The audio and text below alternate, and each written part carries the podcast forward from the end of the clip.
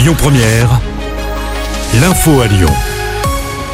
Bonsoir à tous. À la une de l'actu, ce tragique accident dans le 6e arrondissement de Lyon ce matin. Deux motos sont entrées en collision. Dans le choc, un homme âgé d'une cinquantaine d'années est décédé d'après Lyon Mag. L'autre motard est dans un état critique et il a été transporté en urgence absolue à l'hôpital.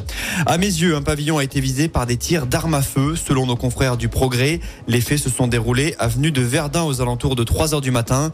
Deux individus à moto seraient arrivés devant une maison et auraient tiré à plusieurs reprises. Cinq personnes étaient à l'intérieur au moment des faits. Aucun blessé à déplorer. Les suspects, eux, sont activement recherchés. La France n'accueillera pas de migrants présents sur l'île de Lampedusa. La déclaration est signée Gérald Darmanin. Le ministre de l'Intérieur a pris position hier soir sur TF1. On vous rappelle que plus de 8500 personnes sont arrivées sur l'île italienne en quelques jours.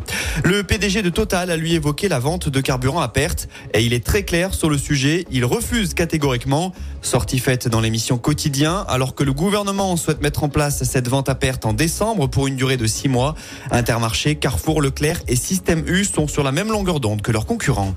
Il sera bientôt obligatoire de vendre certains antibiotiques à l'unité. Lorsque ceux-ci seront en pénurie, les pharmacies devront les délivrer cachet par cachet.